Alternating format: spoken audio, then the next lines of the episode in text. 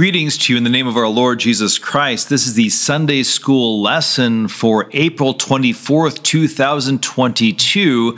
This is the second Sunday of Easter, and quite appropriately for the Sunday after Easter, we uh, have John chapter 20, verses 19 through 31, and one of Jesus' resurrection appearances to the disciples. So, John 20, 19 through 31, we have Jesus appearing, we have doubting Thomas, we have the office of the keys.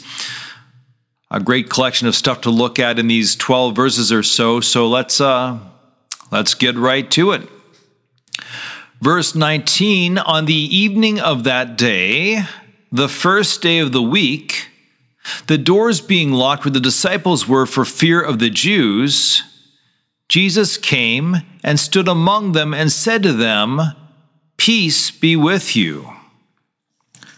So, this is the evening of that day, the first day of the week. So, this is Easter Sunday. In the morning of this day, the women have gone to the tomb and discovered that the stone is rolled away. The tomb is empty. An angel has announced to them that Jesus is risen from the dead. Peter and John have run to the tomb. They have found it empty. And so they have Christ's promises from before his death that he would rise. They have the angel's word that he is risen. Mary Magdalene has seen Jesus risen from the dead already this day. And yet the disciples are, are locked behind closed doors out of fear. And again, we note that, that this is the first day of the week. Jesus was crucified on Friday, the sixth day of the week. He rested on the seventh day, and now he's risen on the first day of the week, or we might say the eighth day of the week of his passion, death, and resurrection. I bring that up because the church has always considered Sunday to be both the first day of the week and the eighth day of the week, because the number eight is a symbol of new creation. How many days did it take for God to create the heavens and the earth? Six days. He rested on the seventh. So on the eighth day, the new week began. How many people were saved in the ark? It was Noah and his wife, their three sons, and their three wives. So eight were there as, as a, a new start for mankind was provided through, through the flood as God drowned the wicked. Here, Jesus rises from the dead on the first day of the week, which is also the eighth day of the week, to symbolize a new beginning and a new creation because he has accomplished the salvation of the world by his death and resurrection, which means if any man is in Christ, he is a new creation. The old has gone, the new has come. And, and so and so Jesus rises on the first day, which is also the eighth day of the week, to say, New life is upon us because Christ is risen from the dead. The disciples are not quite yet rejoicing in the resurrection of the dead. As we've just said before, even though they have God's word to go on through Jesus himself, through the angels, through the testimony of the women, through the testimony of Mary Magdalene, they're still locked in the room for fear that they're the next ones to die. But even though the doors are locked, even though they're, they're secured against outsiders, we read that Jesus came and stood among them and said to them, Peace be with you. And that is a remarkable thing. We might hear it every time and gloss over it because what else would Jesus say? Well, Jesus also judges the sinner who does not repent. So he could say to the disciples, You're fired or woe to you, or you've got to act a whole lot better than this if you're going to follow me. But he says none of those things. Instead, his first words to the disciples who are locked in a room out of fear, his first words are, Peace be with you. And that's not just take it easy, calm down, I'm not here to hurt you. Rather, it's an absolution. Jesus is saying to the disciples, You are at peace with me and with God my Father because I just took all your sins away by my death on the cross. It was your sins that put you at enmity with God, It was your sins that made you and God hostiles to one another. Now, if I've taken away the sin that made you an enemy of God, what's left? Peace. So, the first word that Jesus speaks to the disciples is the word of absolution, of peace, their sins are gone, that they are at peace with God. We go on to read then in verse 20 when he had said this, he showed them his hands and his side. And then the disciples were glad when they saw the Lord. So after Jesus speaks peace, speaks and by speaking gives forgiveness to the disciples, he shows them his hands and his side. He shows them the scars from the nails that went through his palms. He shows them the gash where the spear went in. And although he's risen from the dead, he retains these wounds, he retains these scars. In fact, later on in Revelation uh, chapter 5, verse 6, when, when John sees Jesus seated on the throne, he describes him as a lamb who is living, even though he appears to have been slain.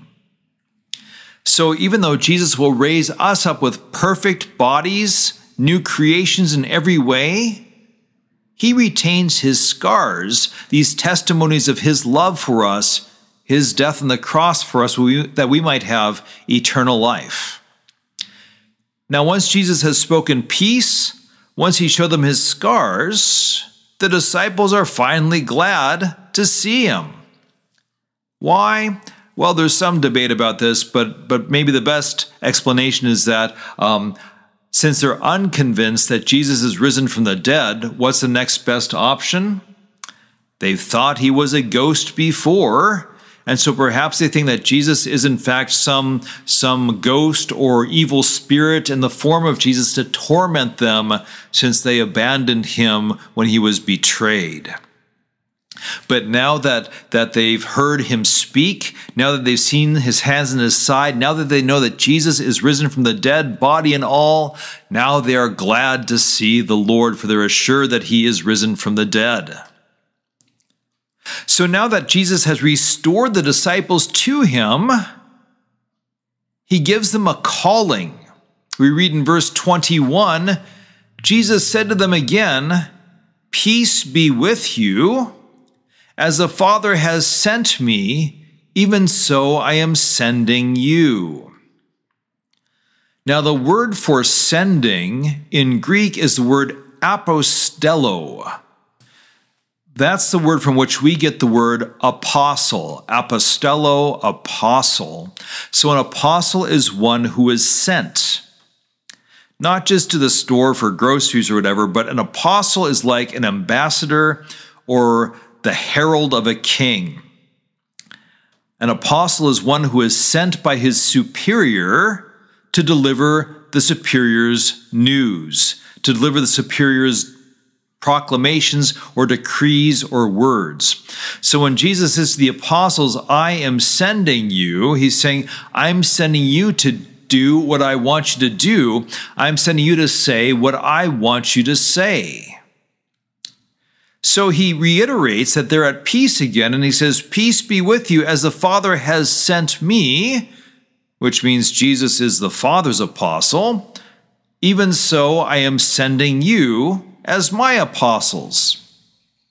So, what does Jesus want them to say? What does Jesus want them to do? We read in verse 22 And when he had said this, he breathed on them and said to them, Receive the Holy Spirit. If you forgive the sins of any, they are forgiven them. If you withhold forgiveness from any, it is withheld. Now, a couple big things here. We uh, we already said that that this is the the first day of the week, the eighth day, which is a, a sign, a symbol of new creation. Remember what happened when God first created Adam. The Lord formed man from the dust of the ground and breathed into his nostrils the breath of life, and man became a living soul. Here, by forgiving their sins, by giving them peace, Jesus is making the disciples new creations. He's, he's making them his, his sent ones, his apostles. And so, as the Father breathed life into Adam, Jesus breathes on them and says, Receive the Holy Spirit. Because it's the Holy Spirit who delivers Jesus' forgiveness to us, it's the Holy Spirit who gives us faith and life. So, as God the Father first breathed life into Adam, so Jesus breathes new life into the disciples, the apostles, by giving them the Holy Spirit. We should note as well here that we're talking Trinity. As the Father has sent me, says the Son, so I am sending you. Receive the Holy Spirit. So, just like at baptism, where Father, Son, and Holy Spirit are all at work for your salvation, now in the proclamation of the Word, in the word of absolution, Father, Son, and Holy Spirit are all at work so that you might be forgiven, so that you might have life and so that you might be absolved of your sins. Now, it sounds a little bit strange to us for Jesus to say to the apostles, If you forgive the sins of any, they are forgiven them. If you withhold the forgiveness from any, it is withheld. And this puzzlement sometimes pops up in church today when somebody visits and they hear the pastor, in, in the case of Good Shepherd, when they hear me say, I forgive you all of your sins. And sometimes people walk out at the end of church or they write me kind of an angry letter afterwards and say, Who do you think you're, you are to be forgiving sins? Only God forgives sins, not you. And they're right, but they're also wrong. The answer is that I am nobody to forgive sins, and I'm not the one who's doing it. If you listen to the whole absolution, what the absolution says, well, I'll just I'll say the absolution first. Um, upon this, your confession, I, by virtue of my office as a called and ordained servant of the word, announce the grace of God unto all of you and in the stead and by the command of my Lord Jesus Christ, I forgive you all of your sins in the name of the Father and of the Son and of the Holy Spirit. Put all those words together, and I'm not forgiving anybody. I'm saying what God says. In fact, this is the role of the pastor as he continues the apostolic ministry, or as he continues to say, what Jesus sent the apostles to say. So in the absolution, the pastor doesn't say, I forgive you. He says, as a pastor, I am called to say what Jesus would say if he were standing here. And having just heard people confess their sins, having heard you just confess your sins, Jesus would say to you, I forgive you. That's what the absolution is. It's Jesus speaking forgiveness through the mouth of the pastor. Now, can that actually happen? I point you to Acts chapter 3. Because as Jesus first commissions the apostles to speak his word, he also gives them the ability to perform miracles, to heal diseases, and cast out demons. So in Acts chapter 3, Peter and John are walking to the temple, and outside the temple, they find a man who is lame, who's crippled, he, he can't walk. And he asks them for alms, for money. And Peter says to him, I have no gold or silver, but I'll give you what I do have. And then he says, In the name of Jesus Christ of Nazareth, rise up and walk. And the cripple can walk. In fact, he starts leaping for joy. And nobody says to Peter, Who do you think you are healing this man? Well, if anybody did ask, ask Peter that, he would say, I myself am nobody, but I'm here to say what Jesus would say if he saw that crippled man, and Jesus would say to him, Rise up and walk. That's the same authority that Jesus gives to his church today to forgive sins. And so that's what the pastor is doing in the absolution. He's saying, I'm here to say what Jesus would say to repentant sinners, and Jesus would say, I forgive you. And this is what Jesus begins or renews actually when he says to the apostles, If you forgive the sins of any, they are forgiven them. Now, note, Jesus doesn't stop there. He also says, If you withhold forgiveness from any, it is withheld.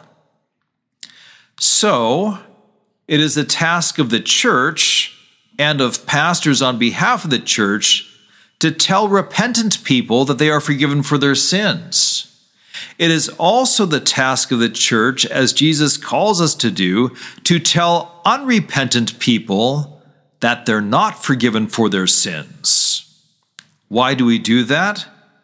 Because we want to speak God's word to them, to tell them that they need to repent, and we trust that the Holy Spirit is working through the law of God to convict people of their sin and to show them their need for repentance. And you bet, sometimes people get angry at that and they'll lash out or they'll go away and not come back. But Jesus tells us to tell the truth. We tell repentant sinners the truth that they're forgiven because Jesus died for them. And we tell unrepentant sinners that they're not forgiven because they don't repent. But if they do repent, then they too can be forgiven because Jesus died for them. So we have here in John chapter 20 what's called the proper work and the alien work of God. The proper work of God, what God sets out to do, is forgive sins and give eternal life to sinners. The alien work of God, what he does not wish to do, is to withhold forgiveness. But for those who don't want to be forgiven, he says, All right, have it your way you're not forgiven. You can keep your sin and the condemnation that comes with it. All right, so this is uh, the part of our text that deals with the office of the keys, uh, verses uh, 19 through 23. And now we move on to verse 24 and the story of Thomas. Now, Thomas, one of the twelve called the twin, was not with them when Jesus came. So the other disciples told him, We have seen the Lord. But he said to them, Unless I see in his hands the mark of the nails, and place my finger in the mark of the nails, and place my hand into his side, I will never believe. So, Thomas is absent. We have no idea why he's not there. The, the implication, or at least many people infer, that Thomas is not there because he's more despairing than the rest and sees no need to hang out with the other 10 disciples who are still alive. But even so, if that's true, he comes back to see them shortly thereafter. I would say this Thomas gets labeled doubting Thomas for this text. And I would just point out maybe that's a little bit unfair. Because why are the rest of the disciples in a locked room? Because they've been doubting too. They're afraid for their lives because they don't believe Jesus is risen from the dead until they see Jesus and his hands and his side. So, sure, is Thomas doubting Thomas? Yes just like doubting Andrew and doubting James and doubting John and doubting Peter and doubting Bartholomew and all the rest. So maybe we should call doubting Thomas honest Thomas because he's expressing what they were all thinking before Jesus appeared to them. But now, when they say we have seen the Lord, Thomas has further eyewitness testimony that Jesus is alive he also doubts that, and he demands to see firsthand the risen Jesus. Not just see him, but touch him. Put his fingers into the nail holes in Jesus' hands, put his hand into the side where the spear went in. And he says, Without that first person proof of touch, I will never believe. Well, we go on eight days later, which means the first day of the next week, another day of new creation. Eight days later, his disciples were inside again, and Thomas was with them. Although the doors were locked, Jesus came and stood among them and said, Peace be with you. They're still at peace. Then he said to Thomas, Put your finger here and see my hands, and put out your hand and place it in my side. Do not disbelieve, but believe. All right, so Jesus appears to the disciples, Thomas included. He renews peace with them, just like Jesus keeps telling us we're forgiven Sunday after Sunday after Sunday. And then not only does he show himself to Thomas, but he also demonstrates to Thomas that he knows what Thomas said. Put your finger here, see my hands, put out your hand, place it in my side. He's heard Thomas's skepticism the week before, and now he comes to say to Thomas, See, here I am. This is my body, which was sacrificed in the cross for your redemption. See, and if you must, um, put, put your fingers into the nail prints of my hand.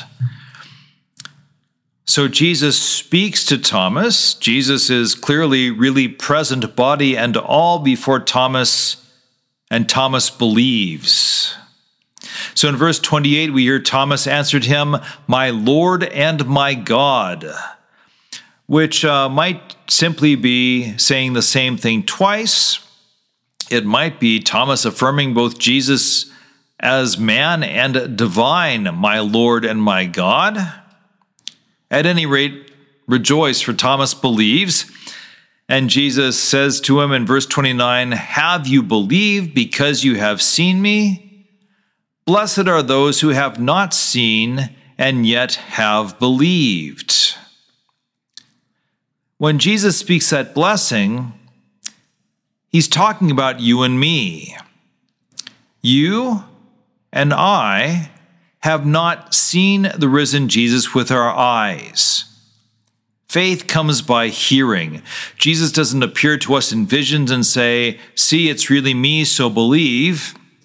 Instead, he provides us with his word where we hear of Jesus, we hear his promises, we hear of his grace, and by the Holy Spirit working through that word of God, we believe in him and we're forgiven for our sins. Besides not seeing Jesus, though, you and I, we're pretty much in the same position as the disciples, Thomas included, in our text. Jesus spoke to them, Jesus speaks to us. Jesus was really present with them. He shows his body to Thomas and says, Here I am. Jesus is really present with you, unseen, hidden veiled, but in with and under the bread and wine of Holy Communion, which means Jesus, body, blood, and all, is just as present with you at the Lord's Supper as he was with Thomas and the other disciples in John chapter 20. And so Jesus says to you, Blessed are those who have not seen and yet have believed. Blessed are you, for Jesus still speaks to you in his word. He's still present with you, body, blood, and all, in his supper. Our text concludes Now Jesus did many other signs in the presence of the disciples, which are not written in this book. But these are written so that you may believe that Jesus is the Christ, the Son of God and that by believing you may have life in his name. So, this is a great little conclusion to chapter 20 because it gives us the purpose of Scripture. Why are these things written? The Gospel of John, and by extension, all of the Bible, that you may believe that Jesus is the Christ, the Son of God, and that by believing you may have life. So, here in this text, we hear that we have peace with God we have peace with God because we are forgiven for our sins. Because we are forgiven for our sins, that which causes unbelief is taken away, and so we have belief, we have faith. And if we have forgiveness and faith, we also have life in the name of Jesus. Kind of reminds me of the catechism where there is forgiveness of sins, there is also life and salvation. Hey, a couple of notes here before we conclude this podcast. First off, um, we remember this story from John 20 every time we celebrate Holy Communion in the communion liturgy because the pastor says the words of institution over the bread and wine. Then he turns around to the congregation, holds up the chalice of Christ's blood, and holds up the, the wafer of bread, which is now also Christ's body, and he says to you, The peace of the Lord be with you always. So in John chapter 20, when Jesus first arrives in that locked room, he says to the disciples, Peace be with you. Now that he is present in with and under the bread and wine, he says, Peace be with you through the pastor, or as the pastor says, the peace of the Lord, not the peace of Timothy, the peace of the Lord be with you always. Same Jesus same body and blood that was with the disciples is with you. And so we remember that. We remember, Jesus saying, Peace be with you to the disciples as you hear the, the Pax Domini or the peace of the Lord be with you always during the Lord's Supper. Hey, one other quick note from this text. It's kind of a proof for a little point about Holy Communion because sometimes people say, you know, if you Lutherans were right, and during the words of institution, Jesus' body is now present in, with, and under the bread. The bread would have to change size, right? I mean, it would have to grow, maybe double in size if it's now both Jesus' body along with bread. But we have this, this little proof from the story of the disciples in the locked room, and that is the disciples are in a room that's locked. No one can come in or out, but suddenly Jesus is there. So, how did he get in? Didn't come through the door, that's locked. Didn't come through the window. We don't know that there are windows, but suddenly Jesus is just there. So he came, he came in somehow. So, so let's say that he came through one of the walls. What happens when the Incredible Hulk goes through a wall? The wall breaks. It's got a big hole in it full of dust and rubble. When Jesus enters that room, though, there's no big hole in the wall where he broke through. Somehow, he has transported his body, his physical body, through a wall to be present with the disciples, which means that for a split second, Jesus' body is in that wall without breaking it or changing its size or occupying space. So, if Jesus can do that to a wall, Jesus can also do that to bread. And so we believe and know that as Jesus could go through a wall without breaking it, Jesus can be present in bread without altering its size. It's his body because he says so, but it doesn't take up space while he's there. How can he do that? He's the Son of God, giving us his body and his blood for the forgiveness of sins. Anyways, just a quick proof there a quick argument to answer about the Lord's Supper. And with that, we're going to call it good with this podcast. So, God's blessings to you as you continue to explore this text and meditate upon it for yourself. Uh, God's blessings to you if you're teaching this to others, and we will see you next time. In the meantime, the peace of the Lord be with you always. Amen.